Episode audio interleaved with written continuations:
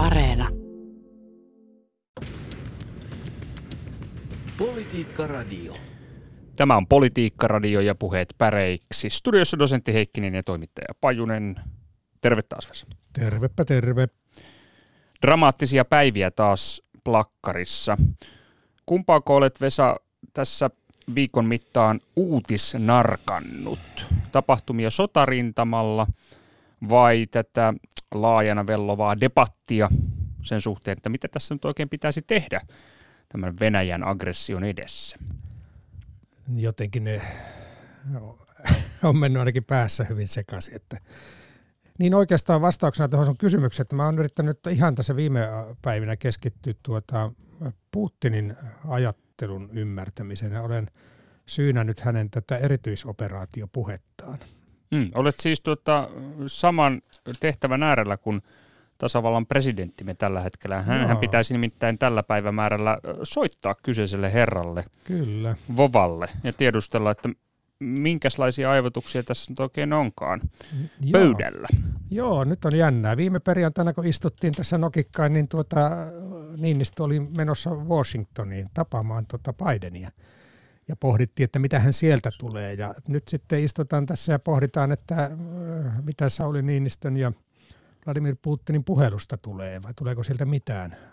Siis sinänsä tietysti niin kuin lohdullista, että erilaisia keskusteluja kuitenkin käydään. Mä ihan inhimilliseltä kannalta mietin sitä tämän päivän puhelua, että onhan se mielenkiintoinen tilanne, että tavallaan koko läntinen maailma ja laajemminkin Putin pidetään sotarikollisena ja tuli tekisi mieli käyttää painokelvottomia sanoja ja paljon hänestä on niitä käytettykin. Niin tota, Sauli Niinistön pitäisi jotenkin järkevästi keskustella hänen kanssaan ja varmaan niin kuin rakentavastikin, että minkälainen tilanne se oikeasti on. Hyvin harvinainen kielenkäyttötilanne. Joo, ja, ja kova paikka. Täytyy sanoa kyllä, että on kova paikka. Ei, ei, ei, ei ole helppo puhelu. Ei. Tässä on nimittäin, ymmärsin näin, että, että tämmöistä ulkopuolista painetta nimenomaan tälle, tälle puhelulle, että, että sopii kysyä, olisiko tämä ainoastaan vain presidentin omasta aloitteesta syntynyt tämä puhelu, vai kuinka paljon taustalla vaikuttaa se, että muun muassa Saksasta viestitetään, Ranskasta viestitetään, kenties laajemminkin, että pitäisi käyttää näitä kanavia ja kilauttaa, ei enää kaverille, mutta kilauttaa joka tapauksessa Putinille. Joo, eihän sitä kovin pitkä aika ole, kun, kun tuota Niinistöltä kysyttiin, että onko hän yrittänyt ottaa yhteyttä Putiniin, tai jotenkin näin se kysymys meni, ja Niinistö sanoi, että ei nyt ole ehkä oikea hetki, tai järkevää soittaa, mutta nyt sitten ilmeisesti nimenomaan Macron on tuota, pannut vähän painetta tähän, ja Macronhan on ollut puhelinyhteydessä kai useaan kertaankin tässä tämän sodan aikana. Tuota noin, mutta siis Vesa, sinulla on nyt siis sama pyrkimys kuin tässä oikeastaan mm. kaikilla muillakin. Mm. Eli yrittää ymmärtää, mitä Putinin pään sisällä liikkuu. Mm. Näinkö se nyt on ollut sitten? Oletko edistynyt? No olenhan mä vähän siinä edistynyt. Että tuota, siis tää, lähdetään nyt ihan liikkeelle tästä erityisestä sotilaallisesta operaatiosta. Että miksi Putin välttelee sotasanan käyttöä? Ja sehän on nyt itse asiassa tehty tuomittavaksi suora, suora, suorastaan Venäjällä. Että sota, sota, sotasanaa ei saisi käyttää, tämmöisen nimeäminen, nimeämiskielto, että kiellettäisiin sanojen sota, aggressio ja hyökkäys käyttäminen. Eli tämmöinen, kun puhutaan soti, erityistä sotilaallisesta operaatiosta ja sen toteuttamisesta, niin tämähän tavallaan teknistää koko asian. Semmoinen niin kuin loogista, rajallista, täsmällistä, että ikään kuin kirurgi, joka tuota poistaa kasvaimen Venäjän kupeelta, äiti Venäjän kupeesta. Sen sijaan, että olisi sotilaita, jotka ampuvat ja tappavat toisiaan. Niin nimenomaan, että tuota, tämä on tietysti osittain varmaan myös ö, sisälle, siis totta kai venäläisille suunnattu se puhe ja se pitkällisen tämmöisen valheellisen propagandan jatkumo. Mutta Putinhan, se itse asiassa tämä kasvamme poistaminen ei ole kauhean kaukana Putinin omasta kielestä. Hän käyttää tämmöistä lääketieteellistä metaforaa. Hän tota, viittaa maailman alueisiin, joihin länsi pystyttää omaa järjestystään, joille jää lopputuloksena verisiä, parantumattomia haavoja, kansainvälisen terrorismin ja ekstremismin märkiviä haavoja.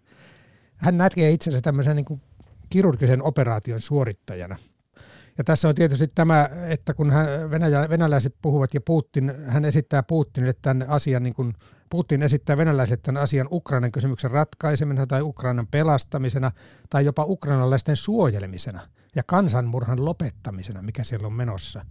niin tota, se mikä lännestä katsoen ja muualta katsoen maailmasta todellisuus on, että tämä näyttäytyy raakalaismaisena ja rikollisena väkivallan tekona ja itsenäisen Ukrainan suvereniteetin tämmöisenä törkeänä loukkauksena. Että tota, ja karmeana valehteluna, karmeana siis valehteluna suor... kansanmurhasta ja Kyllä. natseista. Ja... Putinhan maalaa siinä puheessaan länsi on kaiken pahan alku ja juuri. Ja Venäjä taas on uhri, joka on yrittänyt neuvotella vuosikymmeniä lännen kanssa. Länsi työntyy Naton hahmossa lähemmäs historiallisen Venäjän rajoja ja tavallaan uhkaa venäläisiä arvoja ja sitä venäläistä maailmaa. Se, mikä oli kiinnostava tuossa Putinin puheessa myös on se, että hänhän puhuu meistä ja kansasta ja Venäjästä ikään kuin yhtenäisenä, mutta hän puhuu myös tuota monikulttuurisesta Venäjästä tai monikansallisesta Venäjästä, taisi olla monikansallinen se sana. Mm, jonkinnäköisenä kansojen kehtona ikään kuin. Kansojen kehto, ja tavallaan se, kun venäläisyys on tämmöinen ideologinen ulottuvuus, joka on tätä monikansallista yhteisöä, ja historiallinen ulottuvuus, joka sitoo sitä yhteen. Politiikka Radio. Joo, kiinnostavia ajatuksia, Vesa. Toki hyvin, hyvin, hyvin synkkiä ja mustia ajatuksia. Siis mustasta mm. propagandastahan tässä puhutaan. Kyllä. Siinä on tietysti tämä, että kun Putin yleistää Venäjän tietynlaiseksi ja lännen tietynlaiseksi, niin sehän on tämmöinen mustavalkoinen vastakkainasettelukuvio. Ja se, mikä on ollut surullista sitten, että Suomessakin ja lännessäkin on menty vähän mukaan siihen, ikään kuin on yleistetty sitten venäläiset tietynlaisiksi, valehtelijoiksi, epäluotettaviksi, sotaisiksi, hyökkäiksi. Kaikki venäläiset, ja jopa niin pitkälle on menty, että Venäjän kieli itsessään on nähty pahana. Ja kun kuulee, tai on, Suomessakin tästä on merkkejä, kun ihmiset on nähneet venäläistä tekstiä tai kuulleet venäläistä puhetta, he on ikään kuin hyökänneet venäläisyyttä ja näitä yksittäisiä ihmisiäkin vastaan. Mm, tämä, tämä, tämä sama viha, itse asiassa aika tällä hetkellä niin kuin rajaton ja patoamaton viha, jota ihmiset kokevat nimenomaan Putinia ja hänen mm. toimijansa kohtaan, niin kyllä se kohdistuu myös sitten tavallaan tavallisiin venäläisiin tai venäläisyyteen kokonaisuudessansa. Kyllä, ja tämä on se ikävä piirre, ja tämä on tavallaan se, että jos miettii, mitä me suomalaiset voimme tehdä, me voimme yrittää tota, ymmärtää, en tarkoita, että hyväksyä Putinin ajattelua tai hyväksyä Venäjän hallinnon ajattelua, vaan vähän nyt kuitenkin itse, että me sorru siihen samaan, mihin Putinin hallinto sortuu tämmöiseen propagandaan ja synkkään valehteluun, niin ymmärtäisimme nyt, että tämmöinen yleistäminen ei ole kyllä mistään kotoisin, että meidän pitäisi olla viisaampia. Tota noin, no joo, ö, mä, minä sen sijaan tässä yritin, ö, jos yritit nyt ymmärtää, että mitä Putinin pään sisällä liikkuu, niin tota, mä yritin tota ymmärtää vähän sitä, että minkälainen maa tämä on tämä Putinin Venäjä. Hmm. Tässä on nimittäin, muistat varmaan, kun Yhdysvaltain presidentti Joe Biden, hänhän totesi, että Putin on diktaattori. Joo. Niin tota, onko Putinin Venäjä diktatuuri vai onko se, onko se autoritaarinen valtio, onko se totalitaristinen maa, onko se peräti fasistinen maa? Mm-hmm. Demokratiahan se ei tietenkään ole, mutta tota noin, niin mitä ajattelet tästä? Onko, niin, no, tuleeko mieleen? Siis tota, riippuu keneltä kysytään, että jos Putinilta kysytään, niin hänhän tietysti sanoo, että tämä on demokratia. Että tota, eihän nämä sanat sillä tavalla, niin kuin muutkaan termit, niin tässähän on kyse. Ymmärrän kyllä tuon, oliko se Biden, kun se sanoi sitä diktatuuriksi? Diktaattoriksi. Diktaattoriksi, niin tota, ymmärrän kyllä, että siis tota, kummallakin puolella sitten ehkä sanojen näistä totunnaisista merkityksistä saatetaan hieman poiketa. Hieman oli lainausmerkeissä tässä, että meillähän on tietysti, että me voidaan sanakirjoista tarkistaa sanojen tämmöiset vakiintuneet käyttötavat ja merkitykset. Että eihän siinä ole mitään ongelmaa, mutta sittenhän niitä tietysti käytetään monestikin jopa päinvastaisissa merkityksissä tuota, tämmöisessä taistelutilanteessa. Ja itse asiassa se, se tuota, sanojen merkityksistä ö, taisteleminen on olennainen osa tätä sodan koko kuvaa. Moni pitää sitä vähäisenä asiana, mutta ei se todellakaan sitä ole, että sehän liittyy tähän informaatiovaikuttamiseen, suoranaiseen informaatiosotaan.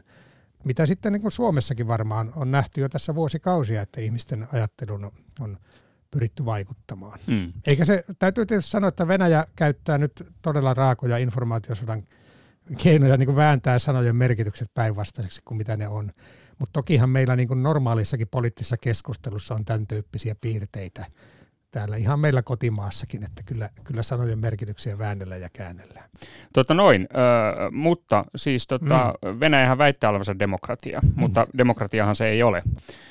Ja tota, sen se, duuma, se, duumahan se, siellä on, eikö se vaaleilla valittu? Kyllä, kyllä siellä on duuma.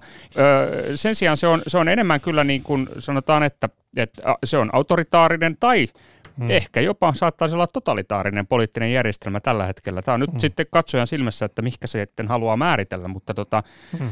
autoritarismihan on yleisnimi järjestelmälle, jossa kansalaisten poliittisia vapauksia rajoitetaan. Hmm. Eli poliittista vastavoimaa ei ole ylimmälle vallalle. Hmm. Sille ei ole rajoitteita.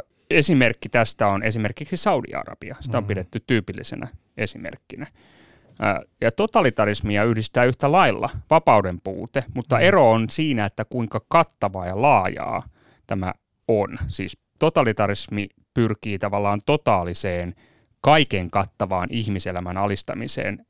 Esimerkkejä Natsisaksa, mm. Stalinin neuvostoliitto, Maon Kiina, sitä on pidetty totalitaristisena järjestelmänä.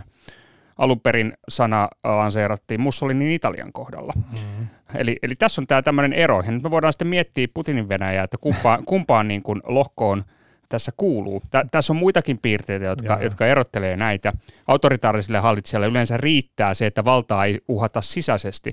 Sen sijaan totalitarismissa se, tavallaan se liike jatkuu vääjäämättä myöskin sen jälkeen, kun valta on saavutettu. Ulotetaan yhä niin kuin laajemmalle tämä vapauksien rajoittaminen, ja, ja sitten myöskin sinne tulee semmoinen vahva ideologinen ulottuvuus päälle, mm. että ideologia määrittelee oikeastaan kaikkia, koko sitä maailmankatsomusta. Mm. Mm. Mitä sä ajattelet? No mä... Kumpaan lohkoon menee check Venäjä? Autoritaarinen vai no, totalitaarinen maa? Mä olisin valmis vähän niin kuin molempiin pistämään, että se on autoritaarinen ja totalitaarinen ainakin osittain. Siis, että jos ajatellaan yleiskielen kannalta niin, tai politiikan diskurssin kannalta, tämmöisen puhetapojen kannalta, niin eikö autoritaarinen tarkoita tämmöistä, niin kuin, että se on johdettu keskitetysti. Se autor on niin kuin johtaja, jos mennään tuonne sanan historiaan, että se viittaa yhteen johtajaan, jopa tämmöiseen isähahmoon, tämmöiseen luojaan, joka luo asioita. Eli se on niin kuin keskitetysti johdettu varsinkin yhden henkilön ratkaisuvallan alainen, niin kuin sanakirja sanoo.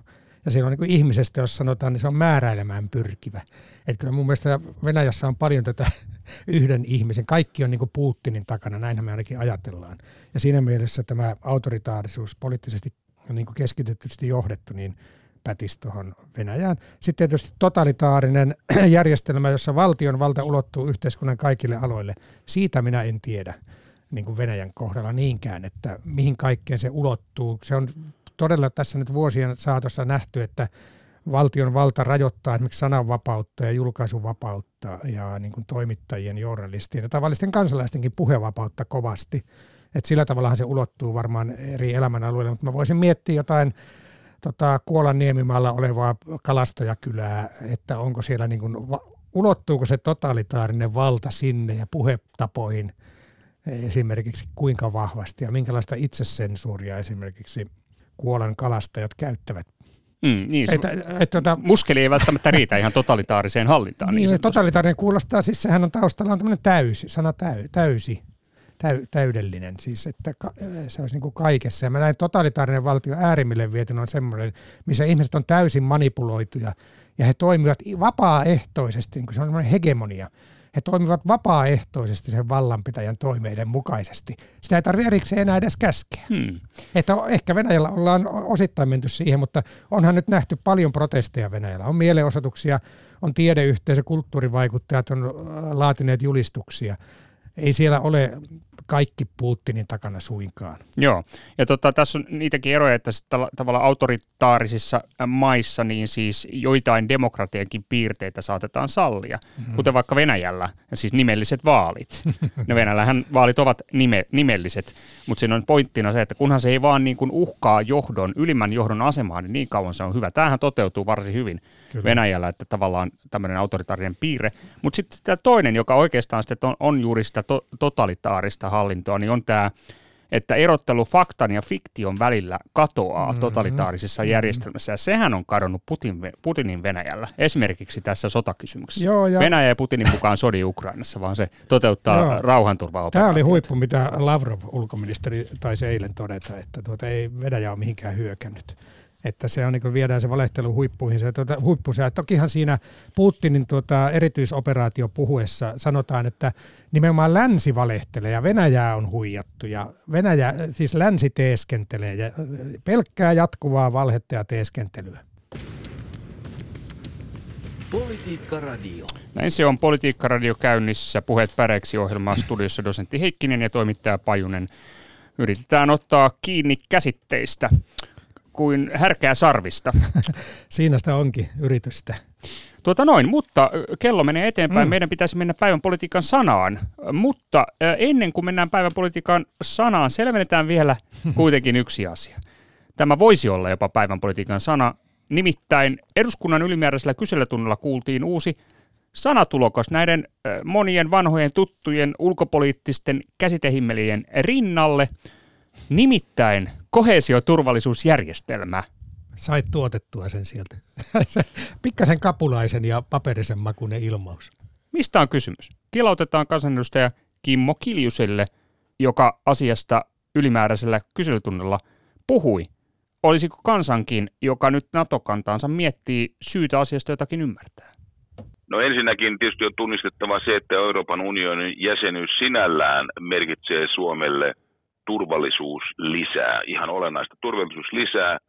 Ja käytiin tuota termiä koheesioturvallisuus kuvaamaan sitä tilannetta vuonna tuhatyhdeksänsataayhdeksänkymmentäviisi, kun Suomi liittyi Euroopan unioniin. Niin me hyvin selkeästi, vaikka emme suoraan sitä sanoneet, niin sitten minusta tasavallan presidentti sen totesi, tässä oli myöskin turvallisuusulottuvuus ja se oli jopa keskeisin. Eli Suomen liittyessä Euroopan unioniin me selkeästi tunnistimme unionin antaman turvallisuuslisän Suomelle. No mitä se turvallisuuslisä silloin tarkoitti? Silloinhan unionilla ei ollut lainkaan puolustusulottuvuutta kehitteillä ja yhteen ulko- ja turvallisuuspolitiikkakin oli vasta ottamassa ihan ensimmäisiä askeleitaan. Se turvallisuuslisä, minkä unioni Suomelle tarjoaa, on kaikkea sitä, mitä tämä integraatioratkaisu tuo mukanaan. Me olemme mukana yhteismarkkinoissa, me olemme mukana yhteisessä kauppapolitiikassa, yhteisessä maatalouspolitiikassa, Schengen-alueen tarjoamme tämän yhteisen liikkumatilan, meillä on yhteistä lainsäädäntöä, meillä on yhteinen setelimme, yhteinen valuutta ja niin edelleen. Eli koko tämä unionin muodostama kokonaisuus ja siinä oleva keskinäisriippuvuus yhteisinä lainsäädäntöineen on sitä koheesioturvallisuutta, joka on itse asiassa kaiken ydin. Se on paljon jopa tärkeämpi kuin sotilaallinen turvallisuus sinänsä. Ja tasavallan presidentti hän käytti eilen puheenvuorossaan sitä, että Suomihan on liittoutunut Euroopan unioniin. Ja tässähän nimenomaan tarkoitti varmaankin juuri sitä, että tämä on tämä laaja-alainen koheesioturvallisuusriippuvuus, johon me olemme liittoutuneet. Sen lisäksi onhan tässä huomattava, että Suomi liituttyään Euroopan unioniin ei enää käytä itsestään, määrittele itseään puolueettomaksi maaksi. Me olemme osana unionin yhteistä puolustusulottuvuutta ja yhteistä ulko- ja turvallisuuspolitiikkaa, ja silloinhan me emme voi olla puolueettomia. Me olemme edelleenkin sotilaallisesti liittoutumattomia, ja sehän on tässä se keskustelun ytimessä oleva keskusteluaihe tällä hetkellä. Politiikka Radio. Näin siis kansanedustaja Kimmo Kiljunen. Mm. No, oliko no, selvää? Tuliko tämä selväksi? Tuli ainakin turvallinen olo. Sehän on turvallisuutta lisäävää kuunnella semmoista puhetta, joka vaikuttaa hirveän asiantuntevalta ja rauhalliselta ja selittävältä. Mutta tuota, pikkasen mä jäin miettimään sitä koheesiosanaa, kun sehän minua tietysti kiehtoo kielentutkijana kovasti. Mikä ihmeen koheesio? Että tuota, sehän on tuttu myös kielitieteestä, että tekstit ovat kohe, koheesio. Teksteissä on koheesio, niin kuin on niin kuin muodollisesti sidosteisiin. Se on sidosteisuutta. Mm. Että tuota... Koheesio- ja turvallisuusjärjestelmä on sidosteisuus turvallisuusjärjestelmä. Minusta toi hänen puheensa tästä E U:sta ja integraatiosta, niin tarkoittaa sitä, että tavallaan EUn jäsenmaina, EUn jäsenmaiden kesken tulee tämmöinen luonteva sidosteisuus, joka tuottaa sitä turvallisuutta. Tämähän on itse asiassa fysikaalinen, fysiikan terminä koheesio tarkoittaa molekyylien välistä koossa pitävää voimaa, ja tätähän voi tietysti verrannollisesti ajatella E U-jäsenmaiden keskeisenä tämmöisenä ikään kuin molekyylien, jos maat on molekyylejä, sidoksina. Niin sidoksina molekyylit pysyy kasassa. Mm. Joo, ja tota, tätähän nimenomaan Kiljunen piti kaikkein tärkeimpänä. Mm. itse asiassa jopa tärkeämpänä kuin sitä sotilaallista ulottuvuutta. Nythän on tietysti kysymys siitä, että kuinka paljon tämä sotilaallinen ulottuvuus nyt sitten unionin sisälle mm. kehittyy, ja, ja jos se kehittyy, niin kehittyykö se sitten suoraan tavallaan Naton kautta, koska suuri osa unionimaista on Natomaita ja Suomikin nyt tietysti miettii tätä omaa Nato-ratkaisua. Se on yksi, yksi tota, olennainen kysymys. Ja tuota, tietysti tämä kohesio on myös yleisesti käytetty tämmöisten niin sosiaalisten ryhmien jäsenten välisenä yhteenkuuluvuutena, että kyllähän se sitäkin tarkoittaa. Ja näissä, näissä yhteenkuuluvuuksissa, sidosteisuuksissa tuppaa olemaan se, että ne kehittyy niin kuin monesti tiukemmiksi tai niin kuin tiivistyy se yhteistyö. Koska vaihtoehtohan on sitten, että pysytään paikallaan tai aletaan niin kuin hajaantua. Ja ei ole pitkä aika siitä, kun Suomessakin vaadittiin niin kuin E U-eroa. Ja tätä on eri puolilla Eurooppaa on jopa nähty toteutuvia eroja. Että ehkä sitten nyt tässä tämmöisessä sotatilanteessa tai uhkaavassa tilanteessa kehitys vie toiseen suuntaan. Eli yhteistyö tiivistyy luontojaankin. Mm, nähdään myöskin se turvallisuusaspekti, joka tietysti motivoi Suomen alkuperäistäkin E U:hun liittymistä. Kyllä. Selkeämmin. Okei, tota, ö, tällaisia aivotuksia, mutta mennään päivän politiikan sanoihin. Ö, siinä on sellainen juttu, että, että kansalaiset ovat olleet samalla asialla kuin tässä kansanedustajakin, eli mm. ulko- ja turvallisuuspolitiikassa hyvin, Kyllä. hyvin monet ö, ehdotukset tulevat tästä kentästä ja tulevat itse asiassa suoraan, ö, si, ö, sanotaan, että suoraan rintamilta suorastaan, eli Venäjän ja Ukrainan välise, välinen sotahan sävyttää näitä ehdotuksia, kuten viime viikollakin. Kyllä, kiitoksia taas. Todella valtava ehdotusten vyöry oikeastaan. Katarina, taisi olla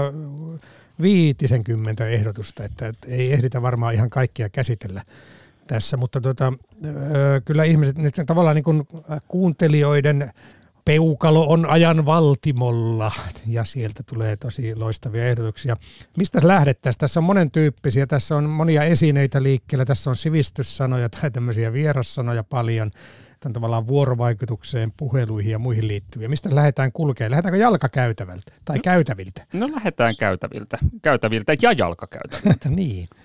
No ihan tämmöinen arkinen juttu. Timo Tapiainen, eri kaupungeissa on liukasteltu pitkin viikkoa ja patsaitakin pitäisi siirtää. Eli Helsingissä on keskusteltu tästä maailmanrauhapatsaan siirtämisestä tai jopa poistaa. Ja tuota, onneksi Helsingin kaupungilla on tähän järkevä hyvä ratkaisu. Ehdotuksena on jalkakäytävä. Okei, siis nyt on toinenkin käytävä sitten siellä Ukrainassa. Humanitaarinen käytävä. Humanitaarinen käytävä. Siitä on, siitä on ollut paljon ollut puhetta ja Hietikko ehdottaa käytävää. Oli siis sopiva päivän politiikan sana sekä sisä- että ulkopoliittisesti. Ukrainassa haluttiin auki humanitaarinen käytävä. Eli sodassakinhan on sääntöjä, ja tuota, yksi sääntö on ehkä semmoinen näin yleisesti sanottuna, että siviilit pitäisi saada turvaan sodan jaloista. Ja sitten luodaan tämmöisiä sotatila-alueille tämmöisiä käytäviä, joita pitkin, ja äh, tuli taukoa. Mutta tässä Venäjä on ilmeisesti rikkonut näitä aikeita aika äh, raastikin, ja on monenlaisia uutisia siitä, miten humanitaaristen käytävien järjestäminen on epäonnistunut. Juuri näin. Tästä pääsemmekin Pietari Pastilan ehdotukseen, joka on sotarikos. Joo. Hän toteaa, että kansan murhakin on mainittu, mutta niin pitkällä ei taideta vielä olla ainakaan vielä. Ja sotarikosta ehdottaa myös Rami Viljanen. Melkeinpä joka kerta, kun avaa jonkun median, hyppää silmille sotarikos. Sen on siis oltava päivän politiikan sana, kirjoittaa Rami. Kyllä joo, ja tuota, Hietikollakin taisi olla toinen ehdotus sotarikos. Tässä on hyvä pohdinta. Kaikki teot sodassa eivät ole rikoksia, mutta ilmeisesti ainakin osa on. Eli tosiaan sodallakin on kumma kyllä säännöt, vaikka näin inhimillisesti ajatellen voisi niin kuin sotaa sinänsä pitää rikollisena toimintana. Tota, näiden lisäksi ö, tulee ehdotuksia, jotka liittyvät rakennuksiin. Pentti Savolainen ehdottaa sanaa ja toteaa, että tässä on hyvin vahvaa historian havinaa, eli päivän politiikan sana on Versailles. No niin, mitäs historian havinaa? Siis mulle tulee Versaillesista kouluhistoriasta mieleen tota aurinkokuningas. tuhatkuusisataaluvulla oli Ludvig neljästoista ja ilmeisesti mä sitä katoinkin vähän, niin eikö Ludvig kolmas jo aloitti tämän Versailles valtavan linnoituksen, tai tämmöisen, mikä tämä nyt on, palatsin rakentamisen sinne Pariisin kupeelle, osoittaakseen niin kuin Ranskan mahtia ja voimaa. Ja tota, siellähän on siis toisen ma- ei kun ensimmäisen maailmansodan loppuneuvottelut käytiin. Versailles. Versailles rauhasta puhutaan. Ja itse asiassa tähän rauhaan maailmaan liittyen Kansainliitto pantiin alulle siellä. Mä tarkistin äh, Wikipediasta. Versaillesissa on, oliko kuusikymmentäviisituhatta neliöä tilaa neuvotella. Et siellä ei lopu tilaa ihan heti kesken. ei lopu. Ja eikös Pietari lähestöllä oleva Katarinan suuren palatsi saanut innoituksensa Versaista myös, eli, eli tämä Ranska-Venäjä-yhteys tässä löytyy. Ja nythän siellä käydään, siis E U:n epävirallinen huippukokous oli Versaissa, siellä neuvoteltiin. Joo, ja yöllä tuli tuloksia siitä, että Ukrainaa ei tuota, millään pikamenettelyllä oteta E U:n jäseneksi, vaan siis, mutta että tavallaan pidetään toivoa yllä ja, ja tota jäsenyysasiaa aletaan pohjustaa. En, en nyt tarkkaan sanamuotoa muista, mutta prosessissa, sieltä, sieltä prosessista puhuttiin, palataan varmaan siihen. Mutta tuota joo, oli täällä muutakin, turvallisuusarkkitehtuuri, noista rakennuksista tuli mieleen. Joo, hyvä ehdotus sekin, rakennuksiin liittyvä ja, ja myös Toni Hagerlund ehdottaa Pohjolan linnoitusta. Ah, rakennus okay. Se on sekin tämä Pohjolan linnoitus, mutta minkälainen rakennus? No se on varmaan siis, eikö tota, ainakin Mika Aaltola ulkopoliittisesta instituutista puhunut tai twiittasi tai olikohan joku kolumni, että pitäisi alkaa rakentaa Pohjolan linnoitustyöt. Siis tavallaan varmaan niin kuin Suomen ja Ruotsin valmistautuminen. Lisätä tätä valmistautumista Venäjän uhkaa. Kyllä, vastaan. Ja sitten tavallaan, että kytköksissä voisi olla myös Norja, Tanska, ehkä Baltian ehkä, maatkin, että joo, tässä olisi ehkä, tällainen joo, Pohjolan linnoitus. Joo. Tota, joo, sitä turvallisuusarkkitehtuurista sä ehdotti Ilkka Lundberg, sehän nyt vilahtelee tosiaan, mitä se Euroopan turvallisuusarkkitehtuuri nyt on. Hei näitä tota, käytäviä ja, ja tuota, arkkitehtuuria ja, ja esineitä tuli aika paljon. Pöytääkin ehdotettiin taas. Että no, nyt nämä Putinin pöydät on ollut. E V P ehdotti pöytää. Ja tuota, olihan meillä pieni pöytä siinäkin, kun Niinistö ja Biden keskusteli. Siinä oli se vanha kunnon puhelinkone, jossa lankapuhelin laite oli tuota esillä. Mutta ja sitä ei voida valita, koska pöytä on valittu päivän politiikan sanaksi. Ja NATO-ovi on ollut esillä näistä rakennuksista ja esineistä. Sitä ehdotti Wilhart. No jos esineistä puhutaan, niin Mirja Kynsijärvi ehdottaa vaakaa Aha. ja Harri Latvala ehdottaa puntaria. Joo, ja, ja Pekka Sauri ehdottaa Pekka puntaria Sauri myös. Puntaria. Ja Timo Metsäjoki, pohdintojen puntari. Okei, siis tota, Sauli Niinistö hän puntaroi asioita tiedotustilaisuudessa. Hän oli tavannut tuota eduskunnan johtoa ja hän puhui puntarista aika paljonkin ja kahdessa merkityksessä tavallaan, että tuota... Että on kaksi puntaria. Meillä on toisena punnuksena kylmä tappaminen ja tarve saada se loppumaan ja toisessa puntarissa puolestaan sitten tämä eskalaation vaara. Eli tätä pitäisi koko ajan miettiä. Ja sitten hän puhui myös tästä NATO- ja Venäjän vaihtoehtojen välillä niin kuin puntaroinnista. Pienempi puntari on NATO-jäsenyys, joka liittyy tähän. On tässä puntaroitavaa kyllä. Kyllä. Ja, ja myös tämä NATO mm. huomioidaan. Mm. Useita ehdotuksia NATOsta, erilaisia NATO-ehdotuksia. Muun muassa Jussi Saarikoski ehdottaa avimiehen sisarta, eli NATOa. Vanha kunnon.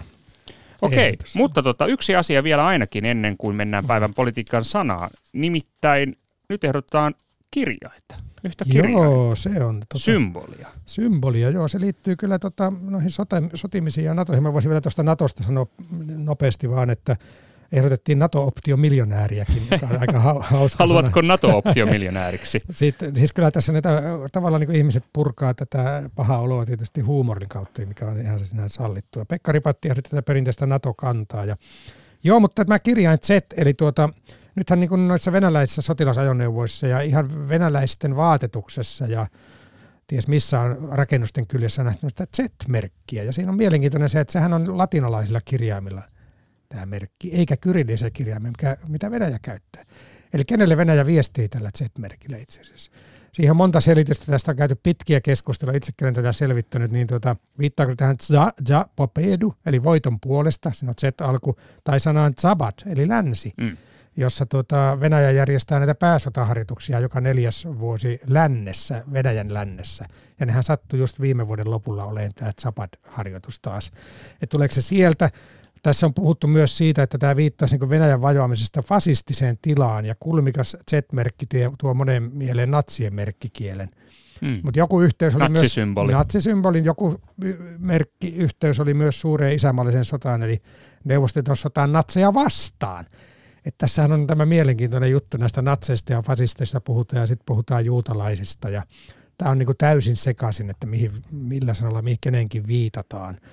Jussi Lassila, Venäjän poliittisen retoriikan asiantuntija, arvioi Twitterissä, että Z-kampanja on ylhäältä rakennettua aktivismia. Eli se on tavallaan niin kuin taas sitä propagandaa, mikä syötetään ylhäältä päin.